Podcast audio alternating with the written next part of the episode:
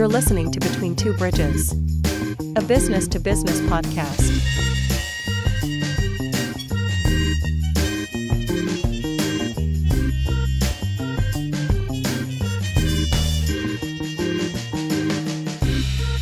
With your hosts, Anthony R. Destiny, Joe Ferrani, and Jerry Kenna. Interviewing entrepreneurs, business operators, and investors. This episode of Between Two Bridges is sponsored by Paymark Payroll. Payday is the most important day to your most important people, and payday is made easy at www.payyourpeople.com.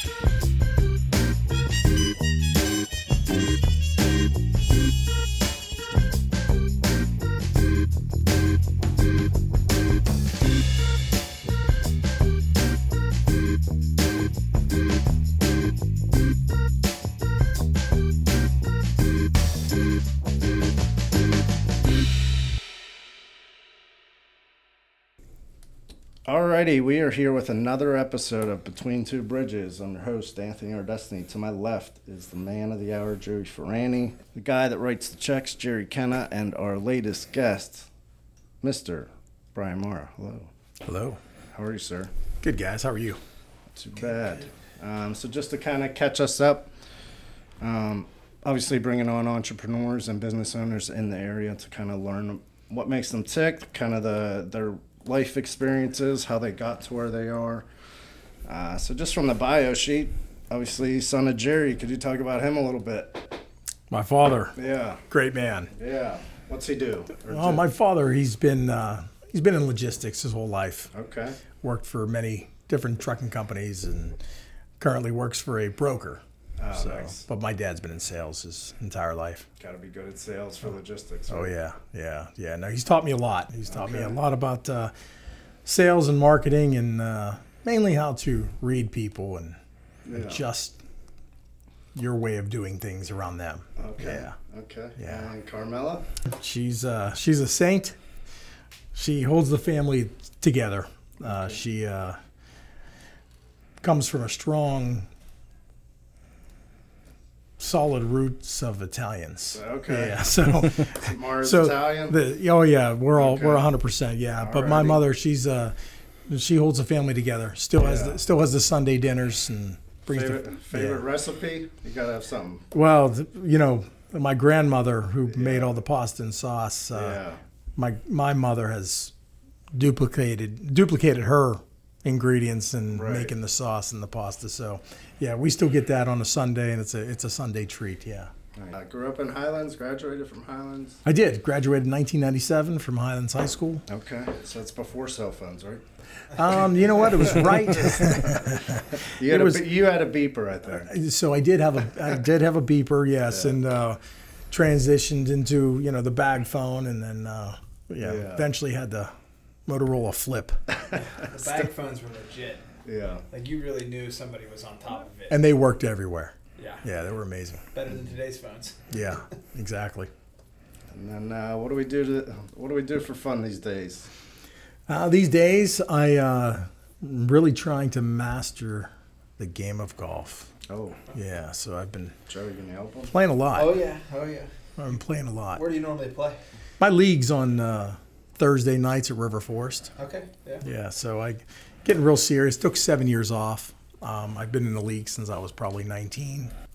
Took seven years off to coach t-ball, Yeah. and then became very active with my kids in sports and cheerleading and so not to miss their practices and games i gave up the things i enjoyed to We might have to edit that out. On the, I don't Yeah. think I'm gonna let my wife take let me take seven years off to do those things. But I No, you know- the game is not where I want it to be right now, and You know- a big part of it.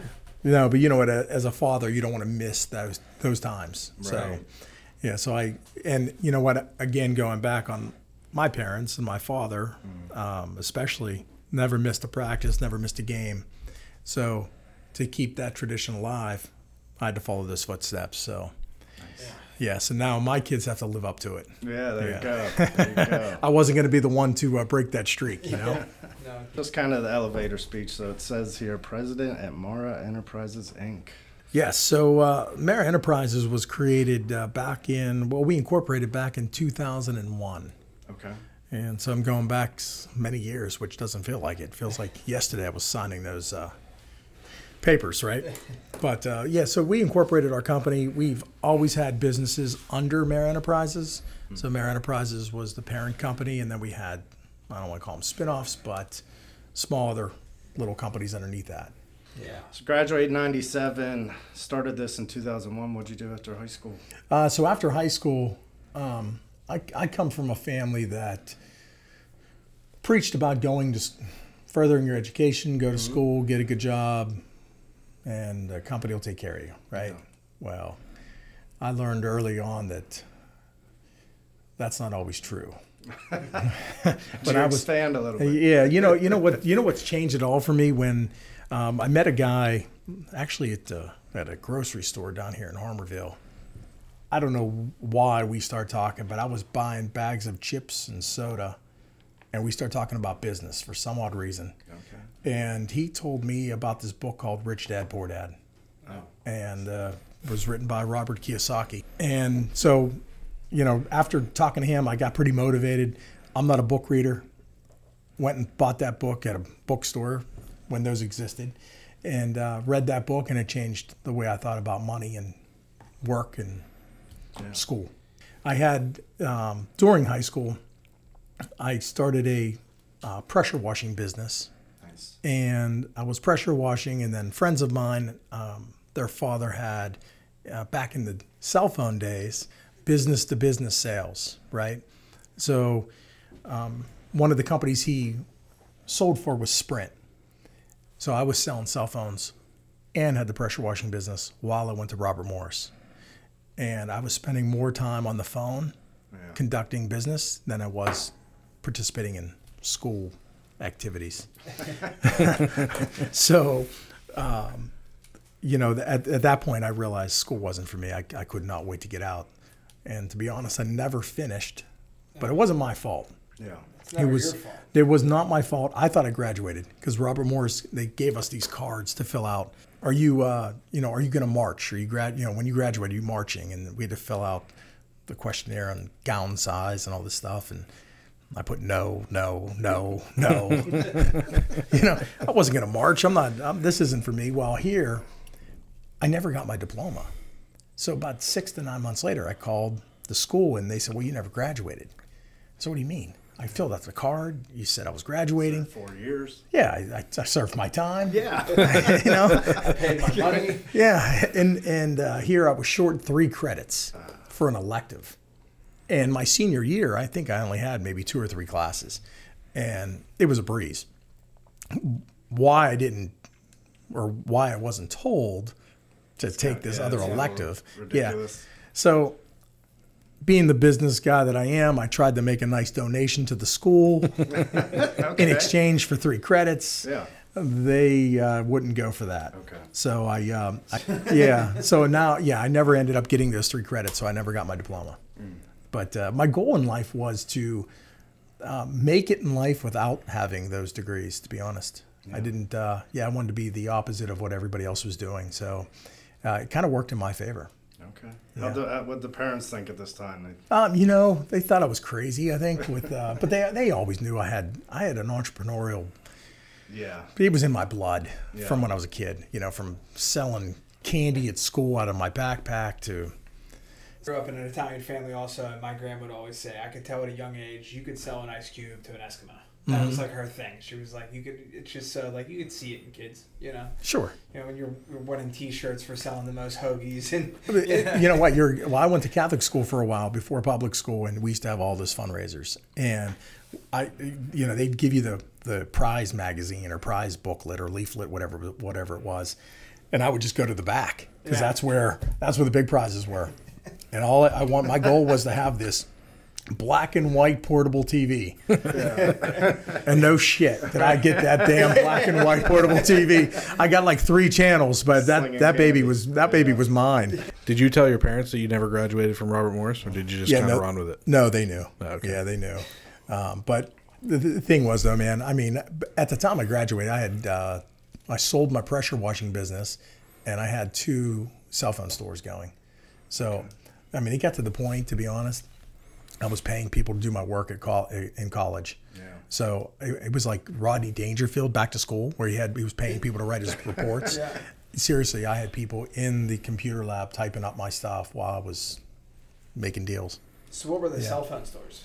So one was in New Kensington, and the other one was up in Natrona Heights. Okay. Yeah. Cricket stores.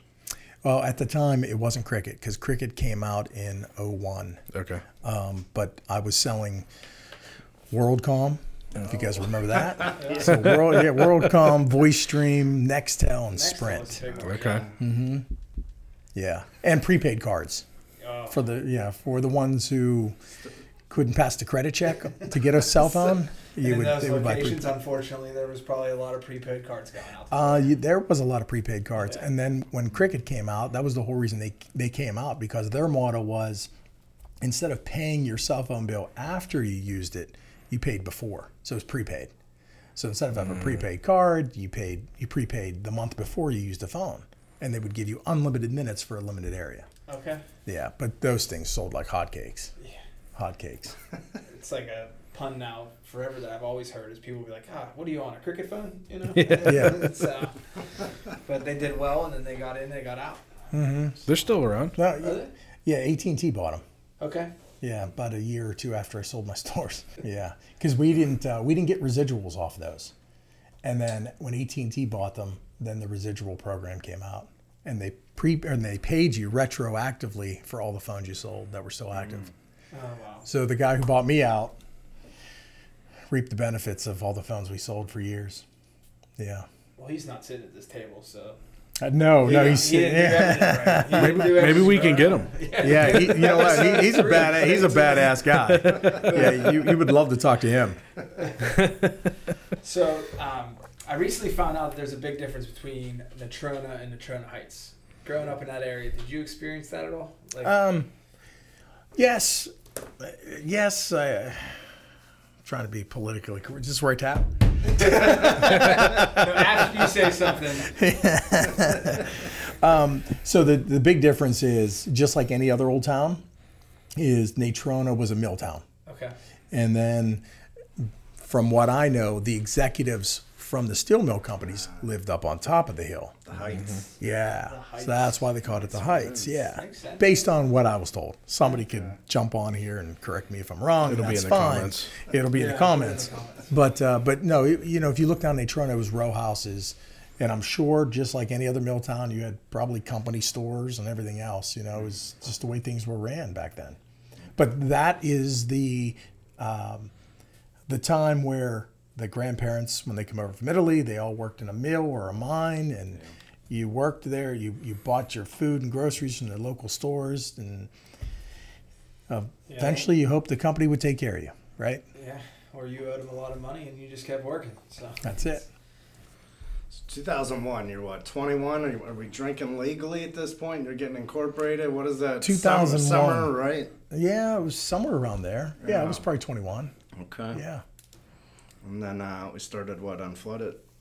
Uh, no, actually, that was during that was my cell phone era. Okay. So I had the cell phone stores up until I got bought out in 2008. How many employees did you have at that time? Oh, we had 13. Okay. Somewhere around Across there. the two stores? Correct. Yeah. Yeah. How many did you? You had several more than that in 08 though when you sold Employees? uh, stores. No, no. I had two. Oh, you only had two stores? I only had two stores, and the only one that uh, his name was Bruce that bought me out. The only one that he was interested in was the New Kensington location because it was the, I think it was the third busiest busiest cricket store in the Pittsburgh market. okay. Yeah, and he owned. I think he owned the number one store and then and the fourth, and the second one I think was corporately owned. Yeah, so he was after mine. So, but you know what? Um, he was after my store, but it was at the time where other carriers, we called them the grade A carriers, Verizon, AT and T. They started coming out with unlimited plans. So here in my mind, I'm thinking, all right, well, why would anybody want a Cricket phone Yeah. if they can go with an AT&T or Verizon phone, get a wider coverage area, and have unlimited minutes? So, in my mind, I thought Cricket was Dying. dying. Oh. Yeah. So it was either sell while the irons or Strike while sell the iron's strike hot. while the iron's hot. Yeah. Yeah. Sell while it's good or ride it out. Well, that was one of my mistakes because it was, yeah. And at that time, Cricket was offering me two or three of their corporate stores because they wanted out of the retail. They didn't want to manage them. They wanted store owners to take them over.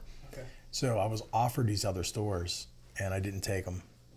And yeah, so if you guys were going to ask me a question on one of my biggest regrets, and that was it. That was well, that was one of them. we just crossed that out. Yeah, you crossed that. Lower down, so, yeah, that was one of them.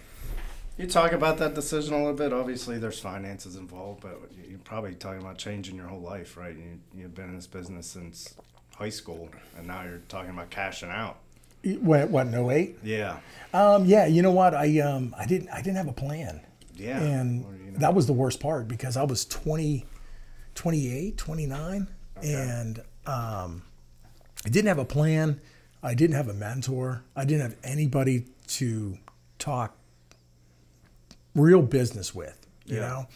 And So what we do? We go to Vegas or like? no, no, no, just got all no. I just no, no, no, no. I didn't. I didn't. I, I actually, like I said, I was. You I was. married at this point? Yes, I was. Okay, yeah. so So, married and uh, married with uh, my daughter, and uh, she she was I don't know two, and I think my son was on the way. Yeah, yeah. So it was a it was a tough decision because my wife when because my wife and I worked together at the cell phone stores, and Is that where you met? no, no, we, we actually grew up together. All yeah, right, so we've, we've known each other since we were 11. Okay. Um, but we worked together, and our thing was we wanted her to be a stay at home mom. Yeah. So I had to be the breadwinner and the provider. So it put a lot of stress on me. So when I sold the uh, cell phone stores, it was the greatest time and worst time of my life because I had no plan. You know, I had I had nothing that was in concrete in front of me, but nobody ever has anything concrete in front of them. But at least you would still have a some sort of plan. I didn't have a plan, and I was just. Uh, and you asked me the question. What I what I didn't go to Vegas, but what I was doing, I was buying some real estate, and I was trying to get into the flipping world. And that that was great and all. We bought some properties, held on to them for a little while, but still wasn't my passion Yeah. you know, and I was still trying to figure out who I was and what I wanted to do. Um, but that eventually went into, let's see, 08, 09, we had the, the economy tanked. Yeah. And um, uh, since my dad was in trucking, uh, we were talking about starting a trucking company. Was it doing well was in that time or did the Trucking industry? Yeah, was it? Uh, so as we were talking and Yeah. trying to put this all together, the trucking industry was going under all across the board. yeah, Uh, it was a big fallout. Yeah. So here I am trying to start a trucking company, and not the best. everybody else is going out of business. Yeah. Which, Hard to yeah, get hard to get funding. yeah. Well, yeah. Of, of course it would have been, but yeah, it was. It was just. It was a tough. It was a tough time.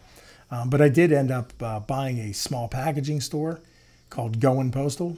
Okay. It was a franchise. I was.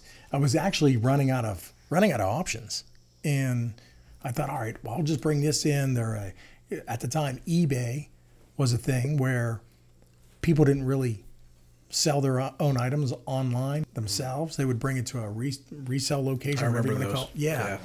So the corporate store down in um, uh, Zephyrhills, Florida, uh, they were killing it.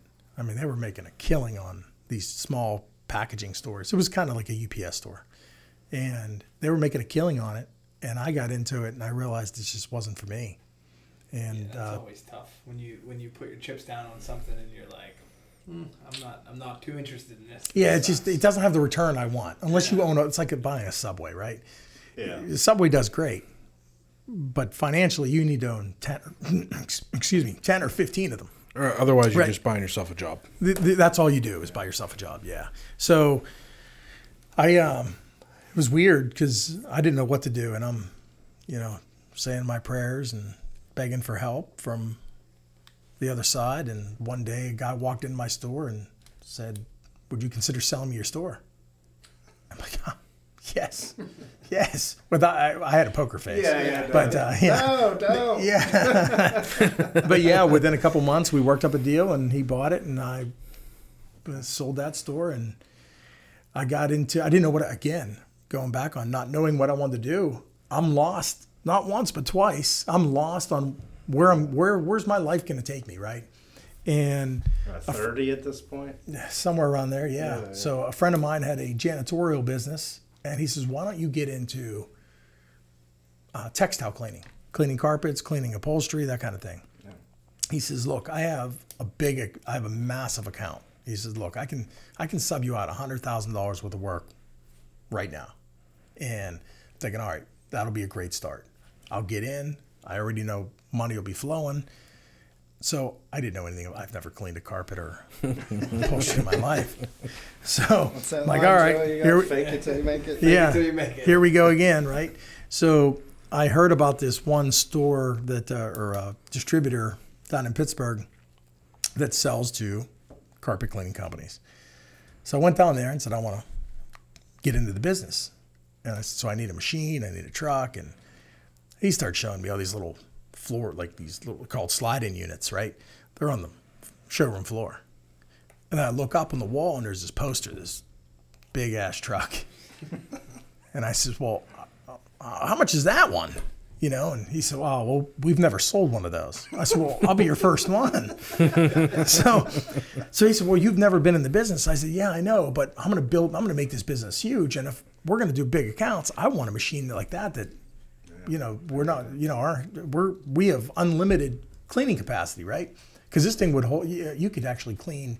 You could set up 14 guys on this truck to clean upholstery in movie theaters. Mm-hmm. So I'm like, oh, that's what. That's, those are the accounts I want. You know, I don't want. I don't want to go to, you know, Sally and Susan's house and clean their carpets. I want to clean commercial stuff. So. Clean up after the dog or something. So I ordered that truck. It was three months out from having that truck. He says, Well, we offer carpet cleaning school. We have a carpet cleaning school here in classes. So I started taking those classes. And I don't know, maybe the second day of class, I'm standing outside waiting, waiting for this class to start, whatever. And I'm just standing there and I see this guy pulling in, I don't know what he had, a Mercedes or an Audi or something. It was a really nice car. And I said, oh, is he in our class? So the one guy I was talking to said, yeah, yeah. He said he was sitting in the back of the room yesterday. I said, all right, well, I'm going to sit next to him. So I sat next to him and, you know, just making small talk. I said, well, what is it that you do? And he said, well, I'm in restoration. I said, what's restoration? What's that? What's that all about? And he said, well, he says, we do fire and water cleanup for insurance companies. I said, oh, well, I know if you want to make any money, either have to build the government or build the insurance companies because those are the ones with all the money, right? Yeah. So, so through small talk with him, I found out that there's a there was a um, a company in Lenexa, Kansas that teaches you how to run a restoration company. So, jumped on a plane and went to Lenexa. Said I want to start a restoration company. So they welcomed me with open arms and teaching me all the stuff. And so not only did I go one week, I went back two weeks later for the next class and did it all over again. And then found out there's companies throughout the United States that teach you how to dry structures. So I, I was uh, seriously, I was on a plane for months, just going to different schools and getting all these certifications. Now keep in mind, I still haven't cleaned a carpet, and I just found out what restoration was. and now, now I'm traveling the country, learning about restoration. Wife's at home. Yeah, wife's at home. Yeah, wondering where the hell I'm at. What at. are you yeah, doing? yeah, what are you doing? Cleaning, all right. Yeah. No, you know, Can there's, somebody call Robert Morris and give this guy three more credits for all the carpet? but yeah. So after that, that's uh, I came back and went right into restoration. And um, Did you have to cancel the truck, or is that the truck you bought? no, I no, I couldn't. Yeah, it was too late for that. But I, I got that truck. That was my first restoration truck. So it, what's funny is it came in. My my cleaning company is called Extreme Clean Pros. So it came all wrapped, and it was beautiful. As soon as it came into our well, at the time I was working out of my house because I couldn't afford to rent a space yet, right? So I was at my house, and then this warehouse came available in Brackenridge, so I rented this real quick. As soon as I pulled it in that garage, we stripped that son of a gun. took the took the vinyl, and my dad was there, and uh, I had my dad. My dad worked on that thing for a couple days, stripping that vinyl off that truck. But uh, yeah, and then I came up with Un-Flood-It, just something that was uh, just geared towards water damage Yeah. because all the other restoration companies around they do a little bit of everything from fire smoke water trauma rebuilds and i knew that i wanted to just focus on one aspect of it and just focus on water so it's been like that for well we that was december of 09 so we're going on what 14 years years, yeah. 14 years here in december Will you will you do trauma cleanups? we do Yeah. Yeah, we do do them now. Yeah, I actually like them. I'm not I'm not in the field anymore, but uh, the ones I've been on, you know, it's it's almost like you're like an investigator. Yeah. You know, you're in there, something bad happened. You know, especially on some murders and suicides. You're trying to figure out like where the bullets go and all this other stuff. What was that a It's- company called Sunshine Cleaners or something? There was a movie about that. They worked for like a, it was a full blown movie. They would go in and clean up. And Really? it was some of the shit they did in that movie was kind of. Yeah, I'm, I won't get into detail because there's a lot of things I could tell you, but I don't know who's going to listen to this, so I don't want family members to know. Well, hey, that was my relative. Holy shit, that was my uncle. That was my house. Yeah. But you know what? I have some guys that really like to do them, and other guys that just can't.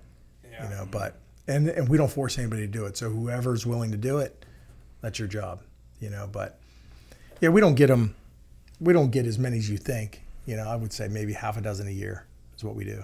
How much has the insurance uh, business changed for you as far as like when you got into it? Because in, in my business, I noticed that like it kind of has changed where like it's consolidated to where it's harder to get into.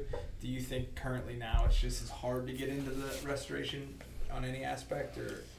Um, it, it it's definitely changed. In, I mean, hell, even even the insurance agents, adjusters, they will all tell you. You know, it's it's a it's a different world. I think it would be harder for somebody to to get into what we do now, um, only because back when I got into it, we still dealt with adjusters. You know, and you submitted your invoice, your estimates, and you dealt with the adjusters. Now there's third party review companies that try to beat you down on your invoices. Um, and a lot of these insurance companies, actually, ever since COVID, um, they're not sending adjusters out.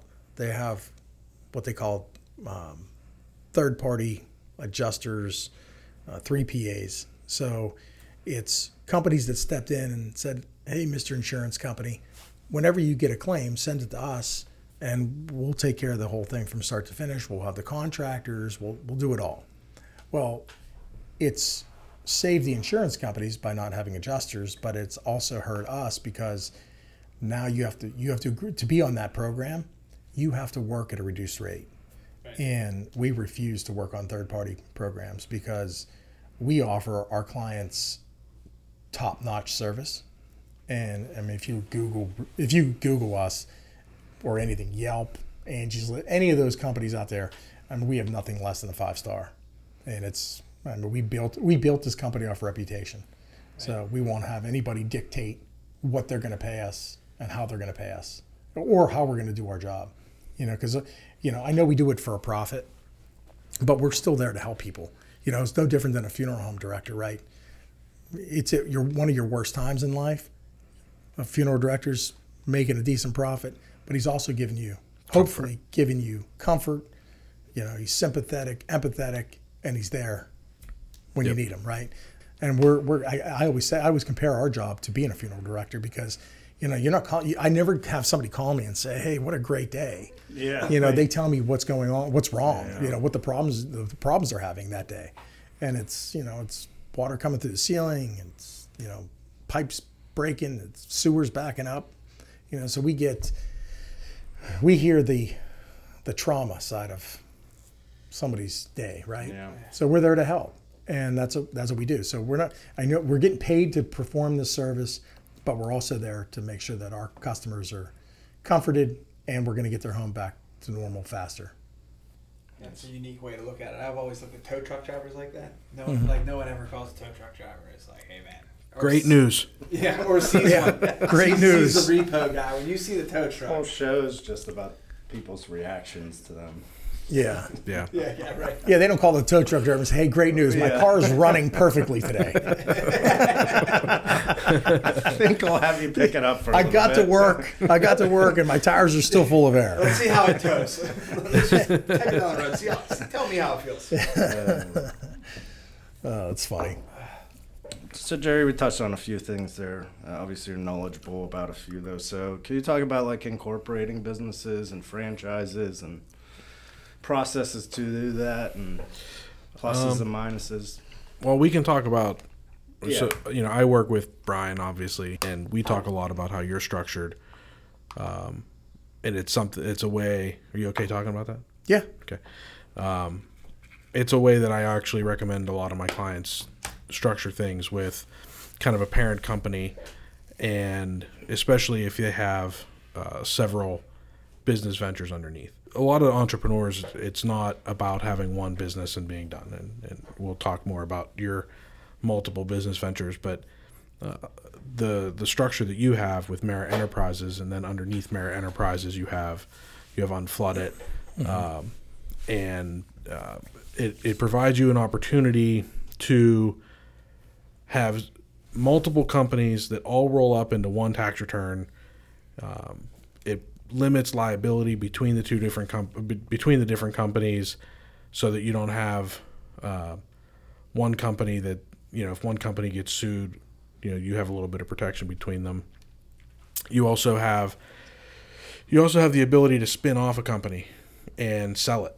So, um, where if you have you know Marra Enterprises and you have a couple companies underneath that, you don't end up having to sell Marra Enterprises to sell your company. You can sell off a division of your company. So, I usually rec- I, I recommend that to a lot of my clients where, you know, if they have different divisions of their company or they uh, want to maybe spin off something later, then we'll set up a parent company and then subsidiaries underneath that, and that's um, sort of how your business is set up. Uh, It is. Um, I could probably do a better job at that. Uh, you know, if I had to uh, restructure, I would I would actually own more businesses that sell or offer the services that, for instance, my restoration company uses. Um, one being, um, I guess we can just talk freely here, right? Good. So, for instance, I if think you're talking like synergy between companies, so you could almost sell yourself business. Yeah, but like, to, yeah, but I'm looking at. Here's the thing: people are always looking to take you out, right? Yeah. If you have something, somebody else wants it, Yeah. right? So, in the event something could happen, or God forbid something does happen, everybody's sue crazy. But if the entity that they're suing doesn't hold any assets, there's nothing there for them to take, hmm. right? So, for instance, the restoration company mainly has equipment, That big truck. Lots of trucks, Yeah. lots of trucks, and yeah, I mean, and you're talking hundreds, if not thousands, of Yeah. pieces of equipment that we use to dry dry houses and structures. Well, if I would set up a rental company that rents that actually holds all the equipment, and then when we do a restoration pro- or mitigation job, that mitigation company, Un-Flood-It, rents the equipment from the rental company. Oh. This way, Un-Flood-It doesn't own any assets. So then I can pre- protect the company that way in the event there's a lawsuit. You know, so if you can have separate companies that hold assets or hold all your assets, and then you rent them to the company that's performing the service, the company owns nothing. Yeah, you see that a lot with like fleet vehicles. Yep. Companies will mm-hmm. set up like an enterprise to rent the vehicles to the company, and then that way, if something does happen, it's just it's covered. Yeah. Sure. I actually have a client that, um, and I'm not going to name the client, but um, I have a client that has a business where they have a lot of staff, and uh, one of the ways that we, you know, when you have, I mean, they at this point they've only they, they only started a couple years ago. They're up to like 65 employees, um, and they're very forward-facing clients and employees. They um, the employees are trusted to be in and out of people's homes and businesses, and um, so there's risk there, and they're driving a lot, right? So one of the things that we did to kind of mitigate that client from risk of, you know, a car accident, somebody gets hurt, or um, one of the employees gets majorly hurt, or something like that, um, we set up a staffing company. So there, the actual business has no employees. They pay outside services pay like subcontractors to their staffing agency um, that is that has all the employees in it. So um, it reduces that risk to the the main company if somebody gets caught stealing or anything like that, or if there's a big workers' comp claim, a big empl- unemployment claim. Um, uh, you know, somebody gets run over and somebody gets killed on you know in a car accident. Um, you can literally dump that staffing company and start over again. Just put it out of business. It doesn't matter. They have one customer and it's the main main business. So by doing it that way, you can mitigate risk, just like the leasing agency. Um, and then to your point, if you have companies that um, that are horizontally integrated, meaning um, they they're uh,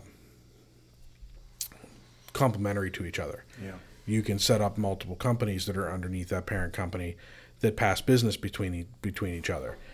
Um, I recommend that a lot to people, and I think that kind of gives a segue to your newest business venture. You kind of spread into plumbing, Yes. uh, and and m- na- more specifically, emergency repair plumbing, um, not new installation because new installation doesn't usually come after a flood, but emergency repair plumbing. Um, so I don't know if I jumped the gun, but No, that was good. it's a good segue, Good segue. into that. Yeah. Um, so do you want to tell a little bit about how you decided to go into that and Sure. what you what you did? Because I mean, you brought a whole new business to the Pittsburgh market, so it's kind of you kind of made a pretty big splash in the last few months.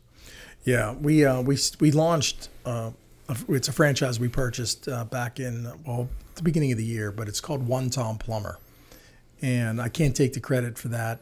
Uh, a friend of mine in Cincinnati, who also owns his own restoration company, um, started this franchise, and the reason for it is in our line of work in our industry we get our we get leads hot leads from insurance adjusters insurance agents and plumbers. So we spend a lot of time and i think if you guys remember a few minutes ago when i told you how the insurance industry changed you have these third party adjusters third party whoever um, taking over these claims for these insurance companies. Well that takes the agent out of it. That takes the adjusters out of it. Now if you either if you want to work you have to be part of the program. Well we don't want to be part of the program. So to adjust with the times my buddy in cincinnati started one tom plumber. We get majority of our leads from plumbers. So why don't we just create our own leads? So and you're right jerry. So we we only do emergency plumbing. So it's service work. So it, how i explain it to people is if it's broke we fix it. So we're not coming in and we're not replumbing your house for a remodel. Um, if you're building a new house, we're not the plumber that's coming in plumbing the house for new, you know, new construction.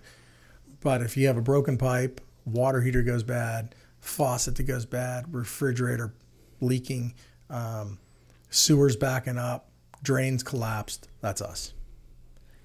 What that also does is give us number one, 24 7 service. So, in the event that your water heater goes at two in the morning, and it happens all the time, you call us. We don't have an answering service. We actually have our employees answering the phones. So, you're getting us on the phone when you call any time of the day. On top of that, we have a rotation of plumbers that respond 24 7. So, it could be two in the morning and you need a water heater and you don't want to wait till 8 a.m. because you want that hot shower at 6:30 usually within the hour we have a plumber there with a water heater. But what that does for us is our plumbers are on site. They because a lot of times homeowners don't even know that water damage is even covered by insurance or to, or even think about calling their insurance. They just think okay game room's wet we'll put a fan on it. Well at that point in time the plumber says This is way more than just putting a fan on it. You need a restoration company. A lot of people don't even know that companies like me or like what we have exist. You know, obviously I didn't either, right? So, but uh, but yeah, they don't even know companies like us exist that just go in and dry out structures. And you know, people have asked us many times over the years, well, we don't have that many floods here. Well, we don't. I know her name is called Un-Flood-It, but we're not just after the torrential downpour rain, because 90% of the time those aren't covered by insurance anyway.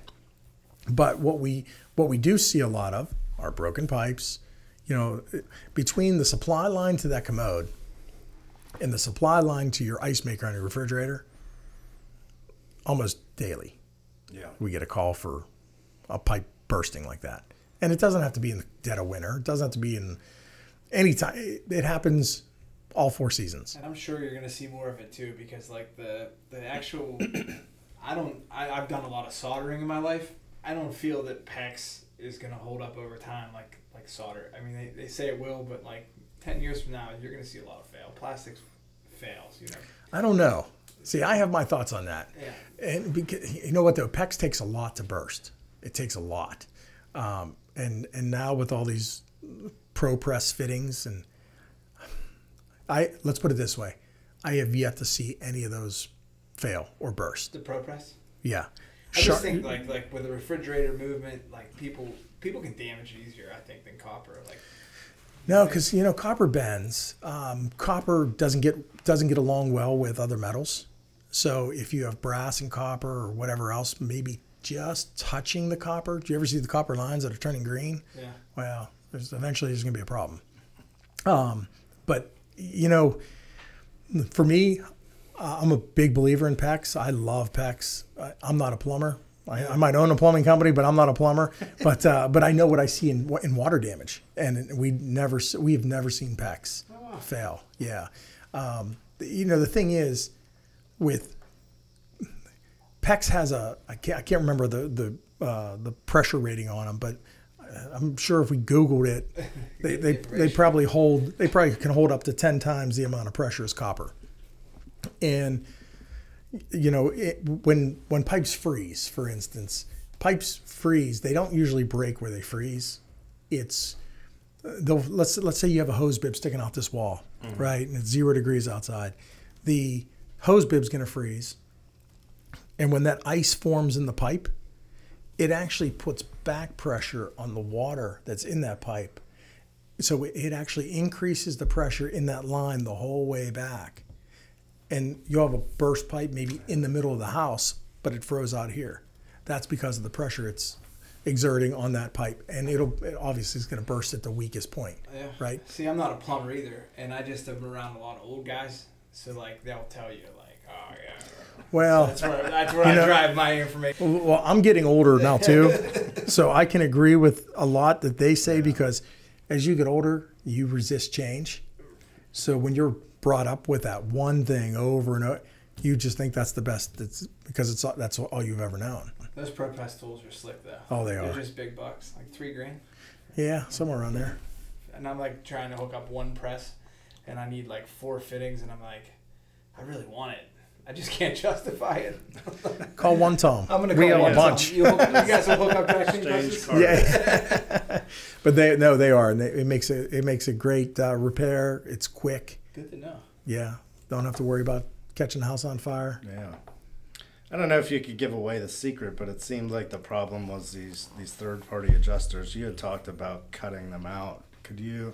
How did you become your own answering service? So like, what was? How did you pull that off?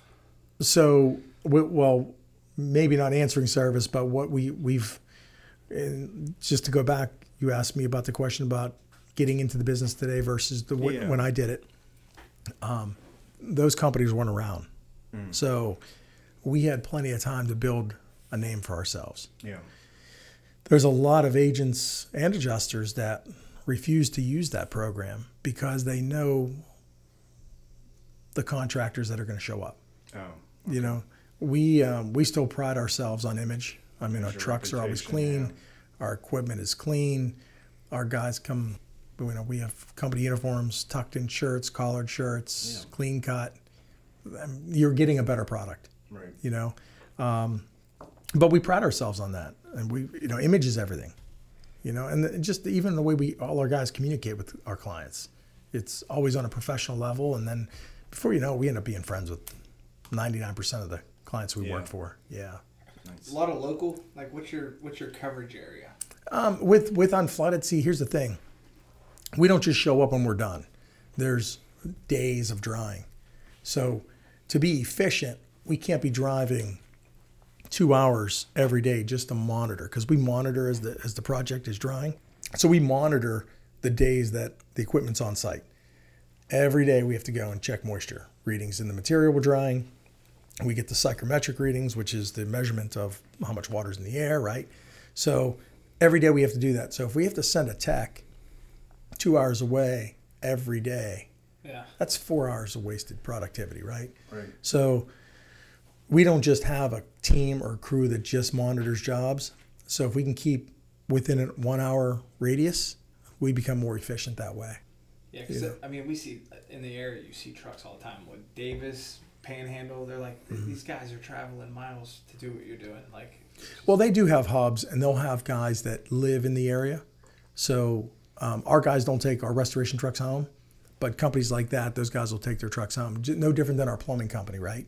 So we have plumbers all over the city. So we cover four counties with plumbing, but we have plumbers located in all of those cities, or I'm sorry, all those counties, and obviously small towns and cities. So when you know, if you let's say, for instance, Sewickley tonight, you know, if somebody has a pipe break, we have a plumber in Sewickley, you know, that can respond. So th- those guys have their trucks and they're fully outfitted with everything you need, other than it's not loaded with water heaters, but we keep stock on them in our at our warehouse. So in the event that they need a water heater, they can either pick it up from our shop, or we we have access after hours to some plumbing supply houses. yeah, it's amazing what people don't know. Like, it's like you might get a hot water heater that burst and water's coming out. They don't even know to turn the valves off, so they're Mm-hmm. just calling you. So your guy could just sometimes just go in and buy some time for people too. You know. Sure. Uh, You wouldn't believe how many times they call and they don't know how to shut them off. Right. Or when we tell them how, the, the shut-off valves don't move because they haven't been shut off since the tank was installed 20 years ago. You know? Yeah, that's funny. Yeah. It's And just- yeah, there's a world out there that, that people just don't have common sense. So. yeah. You know, and and the ones that don't shut off, Un-Flood-It loves those ones. It's good for business. They're like, I called Un-Flood-It. They said go to the right. I called one Tom. They, said go, to the left.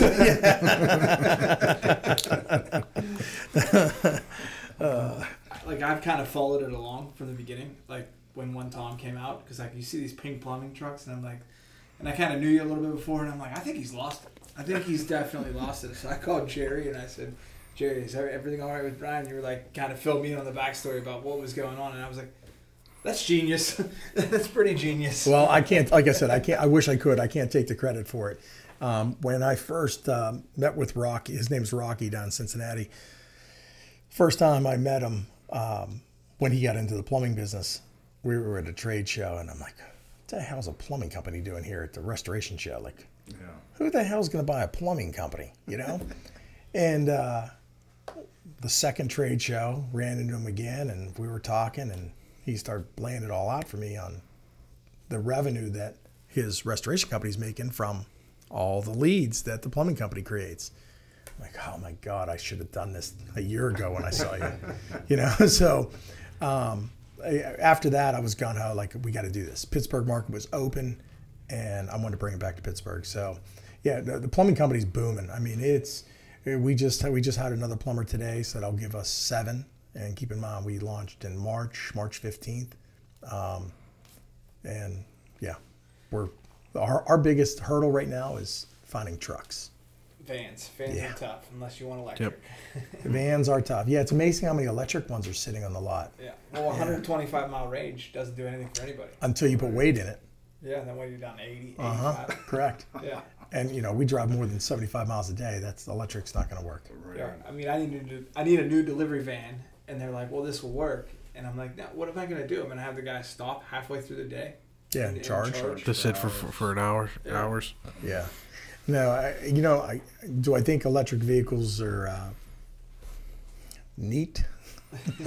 yes, but they don't serve a purpose. I mean, I, I On don't the see commercial where. aspect. not No, the no, commercial no. aspect. And it, yeah, i if I worked, I mean, I guess you know, my office is pretty close to my home, and I could get away with it um, if I was just commuting back and forth to work, and that was it. But the the thing, and I've talked about this before, but the thing that drive that drives me crazy is all these ads that talk about like the Ford F one fifty Lightning. They keep talking about how fast it is. Who cares? Yeah, you can't tow anything. You can't haul anything. Yeah. You got like a 80 mile range with a t- with a trailer on it. What the hell is the point of a truck? If I mean, so it's fast, cool. Mm-hmm. It doesn't do me any good. It's not practical. It's not practical. If I need to buy a truck, it's because I need to tow something or I need to haul something, not so that I can go quick. well, here in Pittsburgh, yeah, here in Pittsburgh, uh, going fast gets you nowhere. Yeah, no, because does when you go real fast, you just get to the next traffic jam. Yeah. you know, Sit I mean, it's just yeah, I mean, it's just you just hurry up the wait. And we're dealing with a lot of hills here in Western PA. So like you, you load it down with two hot water heaters and all the tools, and you go up and down hills. You, your, your range might be 50 miles. Correct. It just doesn't make sense. Yeah. Yeah. Yeah. So, hey, they might work for some people, but yeah, they're not going to work Ford for us. has 24 of them. If you guys are out there listening, you need an electric van because I watch every day. I've been I've been looking for a new van, and I don't want white. And you wrap your vans, and we, we'll talk about that maybe later. But it's just I don't want an electric van. I don't. I can't. I can't use it. Mm-hmm. They don't have them. So I can imagine There's some pretty- seven. There's some pretty serious tax credits for those electric vans, though. Oh, here we go again. They are heavy. they are heavy. And why? And why are there tax credits, Probably because Ford is going, hey guys, we can't sell this shit. You got to help us out. you, you made us do this and we can't sell them. Yeah, we we talked about that once before, right? Anytime there's tax credits, that's where the government wants you to spend their money That's or spend your money, right? Spend your so money. that's it. Yeah. But Yeah, it, that's it. But it, yeah. Well, you can go broke saving money too. Mm-hmm. So buy a bunch of electric vans for one Tom Plumber. No, you know what? We actually, I, we, we were looking actually this morning on the used market, and there's there's some nice ones out there, but the, the cost of vehicles are just out of control. It's about to get worse. Oh, UAW is talking about striking. They're supposed to vote this week on whether to strike. The big Really? three are going to strike. Yeah, yeah. There's the the article I read in Reuters said that there's a 50-50 chance UAW strikes, and all three. It's going to affect all three American brands. So it's terrible. So Yeah, what you're saying so is it's I gonna should be- buy it, buy, buy Yeah. them now, buy them yeah, soon. Because it. it's going to be it's going to be worse. I mean, use because these dealers aren't going to be able. To, they're having a hard enough time getting inventory now. Mm-hmm. You put a strike in, and they can't. There's no more production. Yeah, it's going to get even worse. Yeah, you can't even order a van. Like you can't Mm. like you couldn't go to Shults Ford and say I need five vans from now to the end of the year. Is that right? Well, I did call the dealer that does supply us, and I, I don't know the auto industry. I don't know how that works, but he told me that the they they they can't put an order in for the 2024s yet. So I guess they're I don't know if they're allotted so many or there's a time frame that they have to follow. I don't, I don't like I said I don't there's a anything about it. window that they have to open up. They have to allow orders for 24s. I don't think it's open yet. It's not. Yeah. So he has nothing to sell us, and he can't put orders in. And all the allocations for twenty three are spoken for, so then they'll Yep. reallocate and like what I've experienced is like Armstrong Communications calls that day, they know exactly that day and they're like, We want forty seven vans. And it's mm-hmm. like, well, They're they, gone. they've already used all their allocations. So Yeah. Well, you know, with with Amazon coming out, Yep. like they are and started their own delivery, Delivery. service. I mean, they eat up the vans like crazy. yeah. I mean, they have who knows how many thousands, hundreds of thousands of vehicles out there every day. Yep. So how many are wrecked daily, Yep. right? I mean, I know what our company sees in little dents and dings, and I, I can I can only imagine what Amazon sees in damaged vehicles. But the thing is, with them, they need to get the, you know, that they got to replace that truck with another one right away. Mm-hmm. I mean, so how many extra vehicles are they sitting on that Yep. they can put it right in, you know, right on or on the schedule for the following day. So I think they suck up a lot. I mean, if I was a manufacturer, I would want that account too, right? Right. It keeps guys working nonstop. So you're making a lot, like, you know, maybe five, ten percent profit on make or manufacturing that truck for Amazon, but you have a hundred thousand to make. right? It Yeah. just keeps everybody moving and grooving. Yeah, I mean they actually went through all the major manufacturers too. The only one that Amazon I have never seen drive is a Chevy van. Is which that is right? kinda Well, interesting. Yeah, You now, know, that you, now that the- you say that. You know, it's Yeah, funny. I, I have a buddy that um, that that works at a Chevy store, and he said of all the vehicles that he can sell, one of the hardest ones to get are those Chevy vans. Those Chevy vans, you can't get them. Apparently, there's some production issue with the transmission where they can't get the transmission, so Chevy literally can't build them fast enough. And he said that if he were to get one of those Chevy vans that they haven't changed since like 2002, that they're exactly the same. Yeah. He said if I get one on the lot, he's like I'll have guys from four or five states away calling me immediately. I'll take it. I'll give you a deposit right now. I'll take it. He said you, you, they can't keep them, new or used. Yeah. Cannot keep them. Yeah, I know we're in the market for a van, and it's just been. I just can't stomach paying. Like I think I bought my van for like thirty-one thousand brand new, and now it's like sixty-one Mhm. And, and it's the same van. It, it's Mhm. it, it's not like there's anything special. Yeah. You know? And they, they, they need to just go back to the old days. Wind up windows, no no AC, get the LCD screen out of it, and just dumb them down and sell them for twenty grand, and they could sell as many as they want. Like I'd buy two at that price point, but like Mhm. you got to start thinking more logical at 60, 65,000. Yeah, it's a lot. I I mean, I know what we're paying for our trucks, and like I said, we can't buy them fast enough. Uh, we just got two new restoration trucks on the Chevy chassis. Um, they had five that they were bringing in, so we had we we grabbed two of them. Um, but now, if we wanted to order more, it'd be a year for those restor- yeah, restoration trucks are hard. Um, you know, these outfitters aren't building them like they used to because they didn't sell enough of them and they're making what sells, right? Um, but talk about a van, I did have a Chevy van like you're talking with a sliding unit, and I think I sold that in about 72 hours. I put it on Mar, uh, yeah, put it online, it was gone. Yep. Yeah, actually, I ended up. Hopefully, he doesn't hear me say this, but I ended up I ended up selling it for more than we paid for the whole damn thing. Yeah. So I, you know, I, I, so I sold the van for more than I paid for the van, and then the machine inside. I, I sold. So yeah, we, we made ten thousand dollars on selling a van that we used for four or five years. Yeah, that's the way it is. It's I mean, crazy.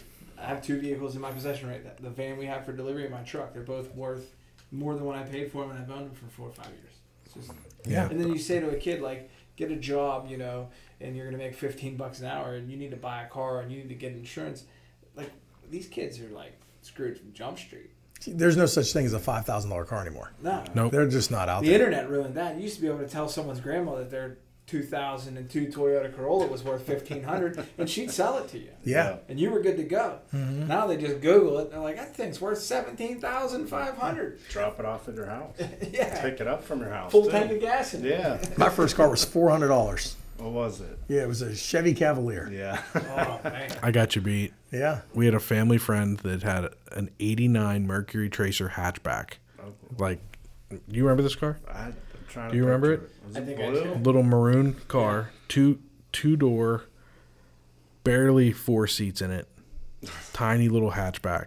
She gave it to me for free, and uh, it was it was an '89. This was in 2000. Twelve. 2000. This was in the year 2000. 2023. It was in the year 2000. I had just Top turned front. 16. No, no, no. You know what? Yeah, I had just turned 16. Yeah, maybe a little later than that. 2001 maybe. Regardless, it was it was 12 years old about. The freaking car had 29,000 miles on it. It was perfect. Except her husband it would park she'd park it in the garage and every day her husband would get out of his Lincoln and bang the door. and it was like she moved it. So like all down the side of the car was like little dings all down the side from his from her husband's car. And other than that, like she literally gave it to me for free and then had it detailed before she Before brought it she over. it It had fucking vacuum marks in it. I'm like, thank you. Uh, but yeah, I got it for nothing. And then I traded it in when I turned 18 and uh, bought a Cavalier. Did you really? Yeah, I made 500 bucks on that car. Or Desi, what was your first car? Oh man, this is a 1983 Ford LTD cop car. Yeah. got like seven miles a gallon. Pe- You played Smelled like demolition gas. derby with it. I drove it on McKinley Field. Don't tell them that. but uh, yeah, humble beginnings. Yep. yeah. I had like an '87 Dodge Dynasty. I called it the Dynasty. It was maroon. I Dynasty. still have the emblem from the hood. I put a I, I put Put it a on the magnet to it. It's on. Let's get my, it on we'll get it on the wall. wall. It's magnetic and it's on my fridge in my house. The dynasty. The dynasty. Dynasty. Oh, it's funny. So. Uh, if you could sit down ten years from now, what's your life look like? You retired on a beach in Mexico. What's what? What are we Well- shooting Yeah, for? right. Why? Why are you still in this game? You seem pretty set up, huh? Well, you know, my goal is to be retired, but Yeah. the, the thing is, Want to bet? Yeah, it's in my blood to work. Okay. Yeah, I, I'll- I do. So I, you'll be I work working. a lot. Yeah, You'll be working. Y- y- You know what? I- I'll be working a different. in a different capacity. Correct. Yeah. Um, both my kids, my son's 16, my daughter's 18, and they're they're both full time in our company. Yeah.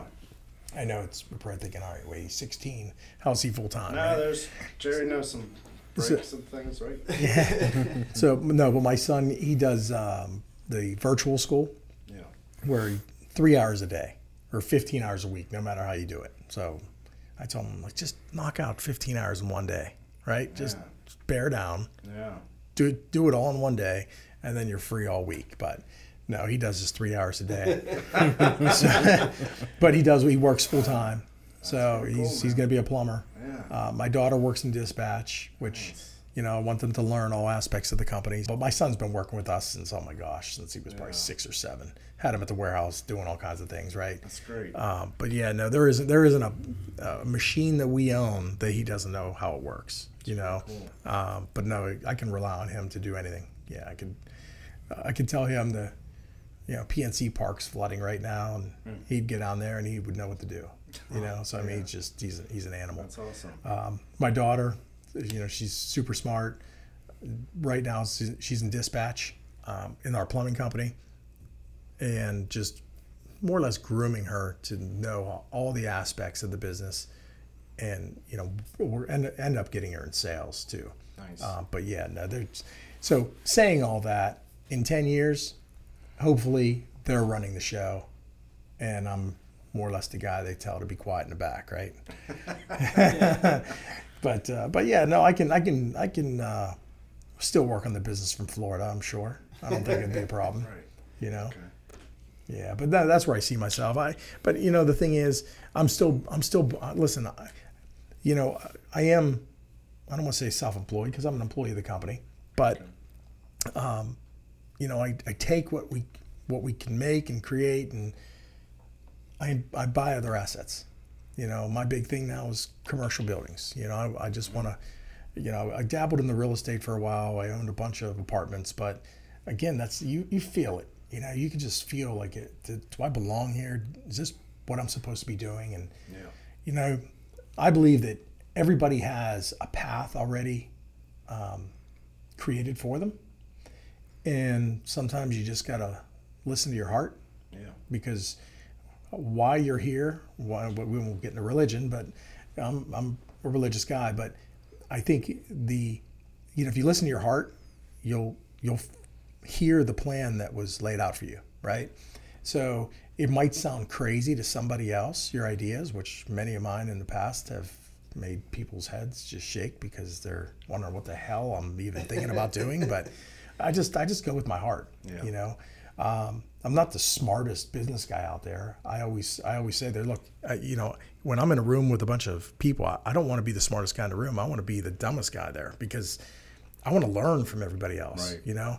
And most of the rooms I'm in, I'm I'm not, you know. And you don't have to be smart to be in business. You just have to have drive, and as long as you have hustle and you'll outwork the other guy, there's really nobody that can hold you back but yourself, you know. But you know, following that, I don't want to say passion because that's a whole different discussion. You know, when they say find find so how's it go? Find something that you love and or Never work a day in your life. American work. Yeah, I call bullshit on that. Yeah, me too. I was, just thinking, I was like, I want to see how he spins it because I'm not quite sure I'm buying that shit. Yeah, I love what I do, but like, Yeah, I mean that's like all tools. look. I love golf. Yeah, I'm not talented enough to make a living at it. Senior Even if I truly wanted to, I guess I could open up a couple golf stores and sell golf clubs and lessons. But you know, the thing is with that, I, you know, you're, I don't know, you're kind of capped. Yeah. But, um, but yeah, no, I, I think you just, you, you, you can, you know, when you're where you're supposed to be if you just listen to your heart and feel that gut feeling. You know, um, I don't know where I was going with that, but Yes. but yeah, so I guess knowing where I'm going to be in life. So yeah, but like buying commercial properties and and buying other assets, you know, the key, the key thing is, and I don't care if you just have a regular nine to five job. If you concentrate on investing in assets, and it could be anything from, you know, and having a, a good investment strategy to, um, you know, whole life insurance, to buying rentals, commercial properties, when you start getting your money working for you, then it's like having not only one job or two jobs, but three jobs, because then you just keep having that money keep working for you. And uh, like I said, you can you can do this on a nine to five with a regular. You know, if you if you don't have the guts to go out on your own, to go out on your own, you can invest in those assets that are going to pay you back. But as long as you're smart about it and you keep buying other assets with the profits that the assets the these assets are currently creating for you, the sky's the limit. But you know, a lot of people want the shiny new car and Hey, the big house and sorry jerry am i talking about you but but yeah fans. if you can put that off until later in life Yeah. and start getting building assets when you're young oh man you know look I'm, I'm going to be 45 years old if i would have had that advice way back when i'd be a f- whole lot further ahead than i am now yeah. I think it's so funny that you say that because like everybody, I think at 40 thinks that you're like, oh shit, you know, you bought a car you probably couldn't afford, you you ran up a cell phone bill, you ran up a credit card bill, you partied, you, you did all these things, and you're like, ah, what did I wasted so much time. And then you mm-hmm. like you have kids and you're like, Yeah. no, I've wasted even more time. so like if you're just 20 and you made 500 bucks a week, and you were smart with that 500, you could you could have changed your life. Like you, you're probably not sitting in this room. You know, you're probably you're probably just yeah 10 to know, 20 percent Yeah, Right. put it away yeah, you know so, you know build it up so you can buy that asset right. So do your kids have any ambitions to want to go away to school? Are you gonna force them to go? go oh away to no school? no no they're uh, they're both full-time Yeah. yeah no See, and that's smart too. Like you know, why Well, the yourself? thing is, everything we just talked about is the discussions I have with my kids. You know, uh, my financial advisor came in and met with my kids this past week, getting them all lined up with, you know, but I did buy both my kids some whole life policies when they were small. Um, but now they actually see how compounding interest works Yeah. and they're like, oh my God. like, what? you know what they said? Why don't they teach this in school? Right. because school doesn't create wealth. School creates workers. employees. Right. School creates employees. School is the, the curriculum, and I don't know if somebody listening. Three credits Yes. at Robert Yeah. Morris. if if somebody's listening to this and you're uh, you want to correct me, put it in the chat. The school curriculum was written by Henry Ford, and it's all because he wanted to create factory workers. yeah. And if you look how school is structured, it really is just that. Right. You know, you have a certain time you have to be there. Bell rings, right? And that was back in the day. The whistle went. Right. Same same difference. Yeah. Uh, you you get the punch out for breaks. You get your breaks at school. You punch out for lunch. You get another break, Don't want you to think and then too you go much. home. And then you hear the bell ring Yeah. or the whistle, Yeah. and you go home. It trains you to be a factory worker. Right. You know, and they and, and really the curriculum hasn't changed at all. It's still the it's still the same way it was back when I was in school, and I'm sure the same way it was when my parents were in school. Same same same thing. Um, but yeah, no, you have to. And they force you to go, right? So you, you don't have that option of You're not legally going. obligated. Legally obligated, yes. Um, but if you have somebody that you can talk to, or and to be honest, Google is the, I mean, the biggest educating tool there is, right? Right. You can learn to do anything with a click of a button. You know, Throw Yeah. Chat GPT into the mix, and you can Yeah, do anything to you want. And look at their company structure. It's unlike anything we've ever seen before. It's Yeah. totally opposite of what Henry Ford has going on. Mhm. You know, they they cater to their employees. They appreciate them. There's Mhm. there's no bells. There's there's no schedule. They kind of have a different structure than any other company we've ever seen. yeah, they have arcades, they have baristas, baristas, or whatever you want to call them, and Deliver dry Well- cleaning right to the office. yeah, yeah. You know what else is interesting about Google and their hiring? So when I was in um, in school, we had to do an art uh, a report on some Fortune 500 company, some big company, stock publicly traded, and I did Google. And one thing I learned uh, back I learned when I was doing that that I had to put in the report is that their hiring at that time they always hired above their median meaning if the median education or qualification of their employees was an MBA, they had to hire at least an MBA or higher. They would never hire below their median. So they always were improving their employee base. Well, about a year ago, I think, Google announced that they are no longer requiring a college education to get a job.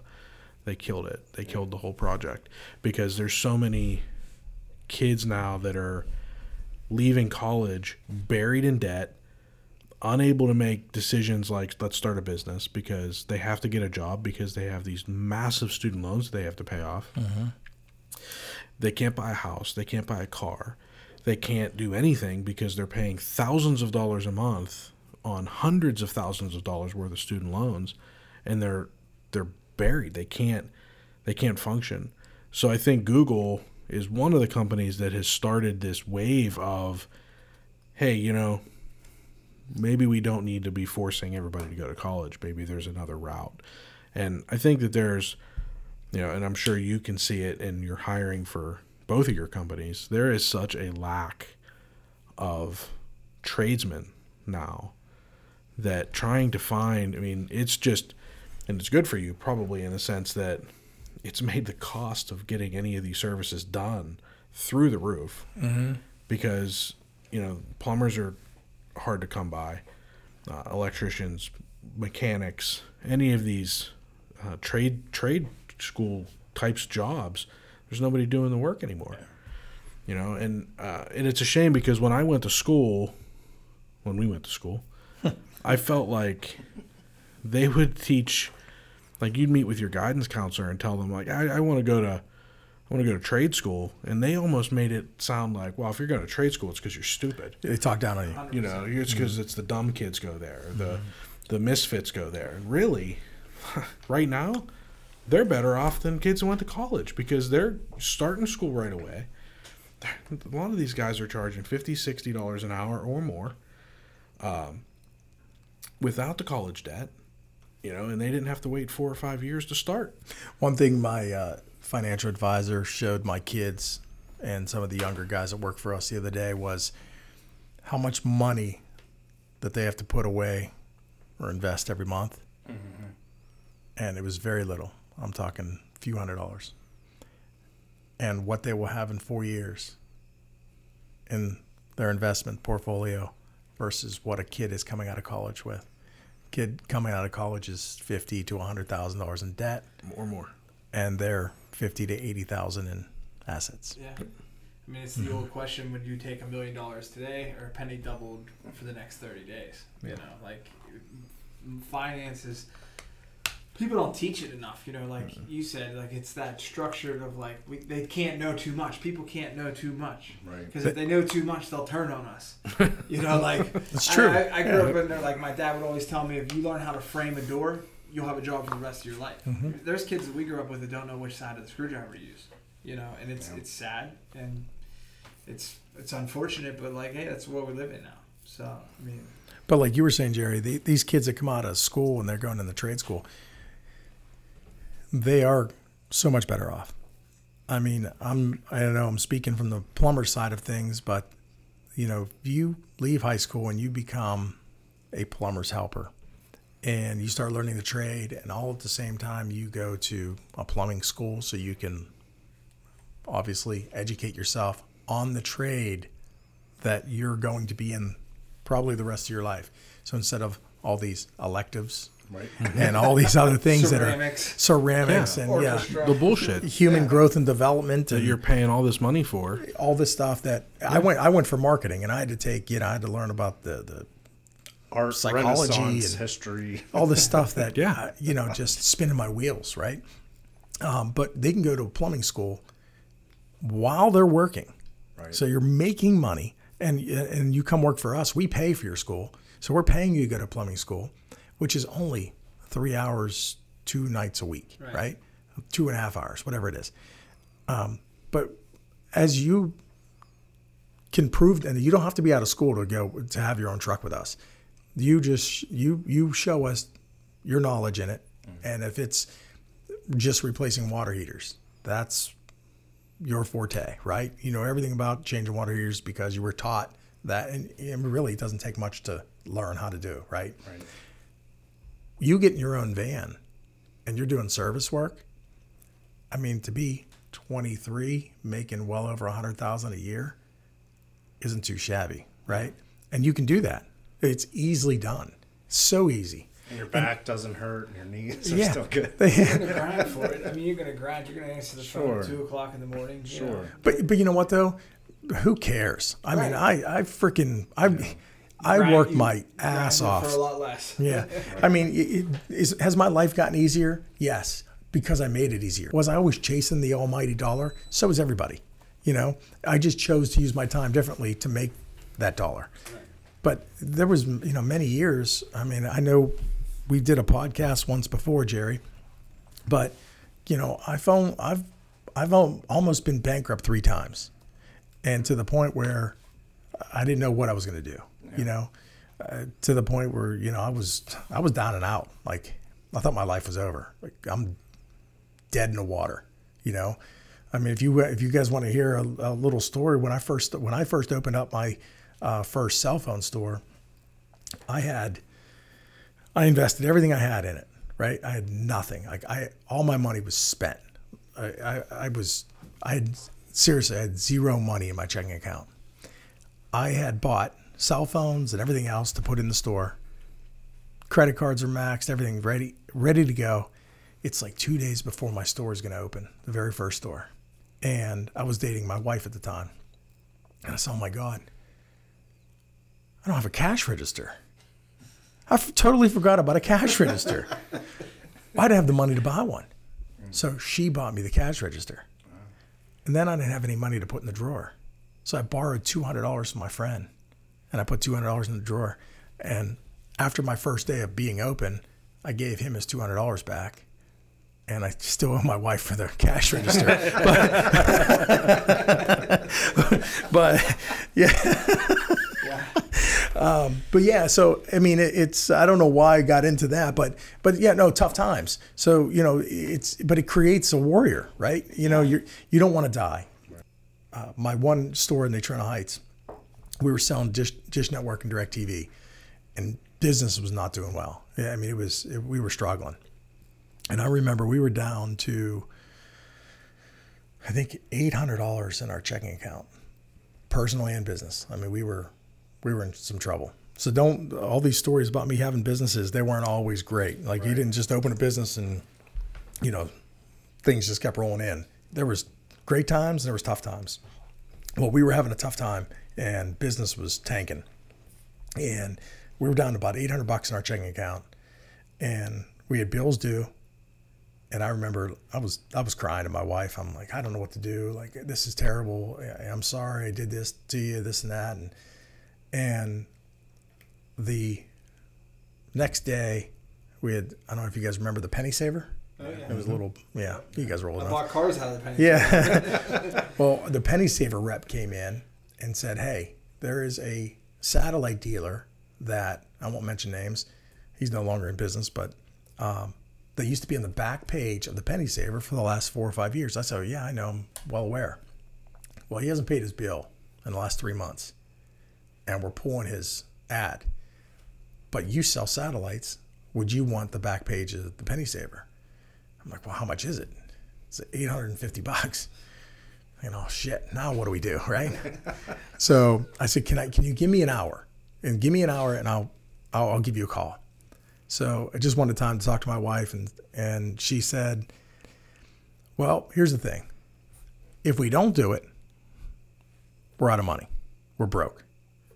If we do do it, we'll be broke at that moment, but maybe that'll be the ad that brings us the sales that we need." Well, no shit. We did the ad. We had I can't, I think I sold 17 satellite dishes off that one. And now if you, we go back, you got paid a lot of money to sell satellite dish, and then I'm struggling to find how I'm going to pay for all the equipment because we sold so many. and I wanted to get these in ASAP. Yeah. Yeah. So I, I think my I think I borrowed my parents' credit card. Yeah. And I bought all the satellite dishes and receivers for using their card, which I paid them back right away. But um, but yeah, that was that was actually the turning point of our business when awesome. we just, you know, we we we were growing from that. Yeah. I was we, lost we after- kind of yeah. a bullet there with that 08, 09 thing. Like we weren't kind of, we were kind of just, Just starting. yeah, we were just starting. So like, Well, how old are you guys? I'm, we're all 30, 39. 39. Thirty nine. All right, so five Like- years, I guess I got on you. My family bought that sparkle cleaners in uh, Lower, Lower Burrell. Burrell. Yeah. 2001 and they thought, man, we nailed it here. And then 08, 09 came around and they were like, hey, this sucks. Like they, they, they got clobbered. And then we went through it with COVID. A lot of us, I mean, anybody that was in business in 2020, 19. Yeah, but see, you own a business. You should be rich, right? Yeah. Isn't that, isn't that how that works? Yeah, yeah, isn't that the is that the stigma, right? If you own a business, you're rich. Right. Yeah, but nobody nobody understands the the the struggles that a business owner goes through. It's it's it's not easy. You know, they might see you later in, in life where you know now you can build houses and you can buy cars. Well, they don't know what went into that. I mean, when they say blood, sweat, and tears, literally, Yep. that's exactly what goes into it. Yeah, and I think you touched on it. Your wife was there from the beginning, kind of with you, and like Mhm. my, I know my wife's in the pic. Everybody here is married, and and uh, it's just you can't. I don't think you can do it without her. You know. You know, my wife and I were in business together. Um, she was actually a hostess down at uh, Chelsea Grill, Hoffstot's, and bartending. And when we when we were dating, we- we've known each other since high school, but we didn't date till we were 21. And I told her, I'm like, why why don't you just come work with me? You know, I'm starting these businesses up and all this stuff, and and you know, she took the chance, and she kind of knew that we were going to be together, but you know, at that point in time, as soon as you you get married, or even right before you get married, you're engaged, whatever, it's already a partnership. You know, it's already a business deal, right? You're, you're already business partners Right. Mm-hmm. because it's it's life's a business, right? So it doesn't mean you have to own a business to to be partners. You're once you have that spouse, you want a good spouse and you want a good partner because you're in business no matter what you're doing. And then to own a business itself, you have to have a good partner because the- they're, you know, they're the ones that are going to give you moral support the whole way through, right? I mean, that takes a lot of moral support to even make all this work. Um, but to have a good partner, to have somebody that's going to be by your side and believe in you and support you and root you on, that's huge. Yeah. It's huge. We talk about this kind of being like a therapy for us and, and like the people listening to like hear those stories about how like life is not always easy. You know, keep pushing, keep pushing. You can get to the other side, but like the, your partner in this, your wife or your significant other, they become your therapist because Mhm. you'll say things to them that you won't say to anyone else at like Sure. the darkest hour, and then in the morning you just walk out that door and you're like, we're going back after today, and, and without that conversation night before, man, it, sometimes I don't know what the options would be, you know. Mm-hmm. So, You know, uh, yeah, you kind of brought up a point there because the, and I'm sure most of you have experienced this being in business, but the, the, the panic attacks. Uh, You wake up in the middle of the night and you're just shaking uncontrollably, and you know. And I'll be honest, um, with just, I mean, recently when I bought this plumbing company, you know, things are going good. Life is good. Things are great. And now I felt like I went backwards and you know this plumbing co- this plumbing company cost me a lot of money and to dish out that kind of money like like holy shit Yeah. everything i've been working for now i just invested into something else i know nothing about right i i had another freaking breakdown like can't breathe you know just shaking uncontrollably and she's seen me done it before. She knew exactly what to do with me. but you know, laid me down on the bed, and Yeah. you know, like seriously, you just shake. But see, those are the things people don't see. Right. You know, and people don't even hear you talk about because it's not something you bring up to other people. It's not. Yeah. It's not a good conversation piece, right? Yeah. Um, but it happened. So it happened to me even at, you know, 44 years old where I thought I had everything under control. And now it's like I just What took another leap.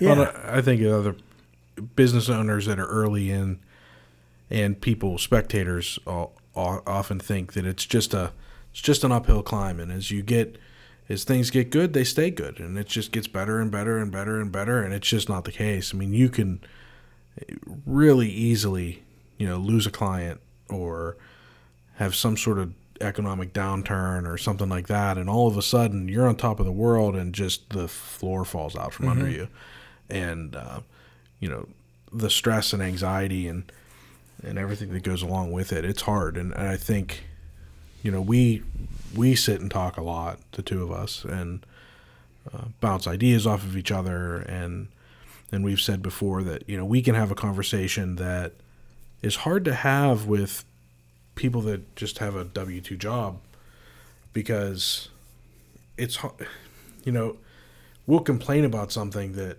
most people would be like fuck you're blessed man. Like you you're complaining about that. But it's like you know to complain about we have so much work I got to figure out how to how to manage all this work. I'm I, you know I we got this new client it's big and this and that and you know to everybody else in the world it's like what are you complaining about? But you can talk to another business owner and they're they're like all right so you know you're to hire somebody you you need to set up better systems and processes and you know, you know do this and do that and it's a it's a discussion that we have that um, that you can't have just just anybody. And I think that's the whole the kind of the whole reason we launched this podcast is that there's people out there that may not have that support may not have those other business owners around them that are a little bit ahead of them. Because you know and i i actually think that that is a a, a blessing and a curse because you're four or five years older than me and there were a lot of times over the last i don't know how long i've known you 10 years or so that i've been like man you know brian's doing this and doing that what am i doing wrong but you're five years ahead of me, right? You're you're talking your first, you know, Marra Enterprises was in 2001. I was a junior in high school, so it's hard sometimes to be like, okay, wait a second. In five years from now, I'm set up pretty well. In five years from now, I'm gonna be there or better. Like, just relax, keep working, you'll get there but having that support system around you i don't know that everybody's that fortunate so i think that's kind of the idea of the podcast is that you know give somebody something to listen to to be like oh shit man that's, that's what i'm going through is what he said he went through five years ago and he weathered it and you know maybe somebody that's got 800 bucks in their account and is like i don't know what to do here i think you know do i shut it down and just go get a job or do i keep going and you know maybe that story motivate somebody or give somebody the inspiration to be like, okay, all right, let's take a minute and regroup and we can get through this. Mm-hmm. And I think that's kind of what we want to do here. Well, absolutely. And you know, the thing is, you, you know, you're. It's what do they say? Show me your friends, and I'll show you your future. Right. Yep. So, if your friends aren't better than you, and I'm not saying that in a way that most Ahead- people look at it Ahead of you. ahead of you, but you know, you might have somebody that's really good in account, well, good in accounting, right? you might have somebody that's really good in starting a business. You might have another guy that has, you know, knows uh, investments, right? Surround yourself with people that know what you want to know, and learn from them. Um, but but if you're friend, if you're the smartest one in the room, just going back on what I said before, you're in the wrong room. You have the wrong friends. You know, if your friends are the ones that are, all they want to do is call you up to go to the bar that night, that's the wrong friend. We all have friends like that, and we need some friends like that too. But but those aren't the friends that I are going to be that guy. yeah, those aren't the friends that are going to propel you. You know, it, it's it's friends that are sitting in a conference room here, studio, Studio. at at, almost nine o'clock at, on a Monday night. Those are the people you want to surround yourself with, Yeah. right? Where you can bounce ideas off of. And when you have those friends, and when you when you you know that that hill you were talking about climbing, and the floor gives out, you walk off that cliff that, that you didn't you didn't know that cliff was going to even be there. Those are the ones that can help you.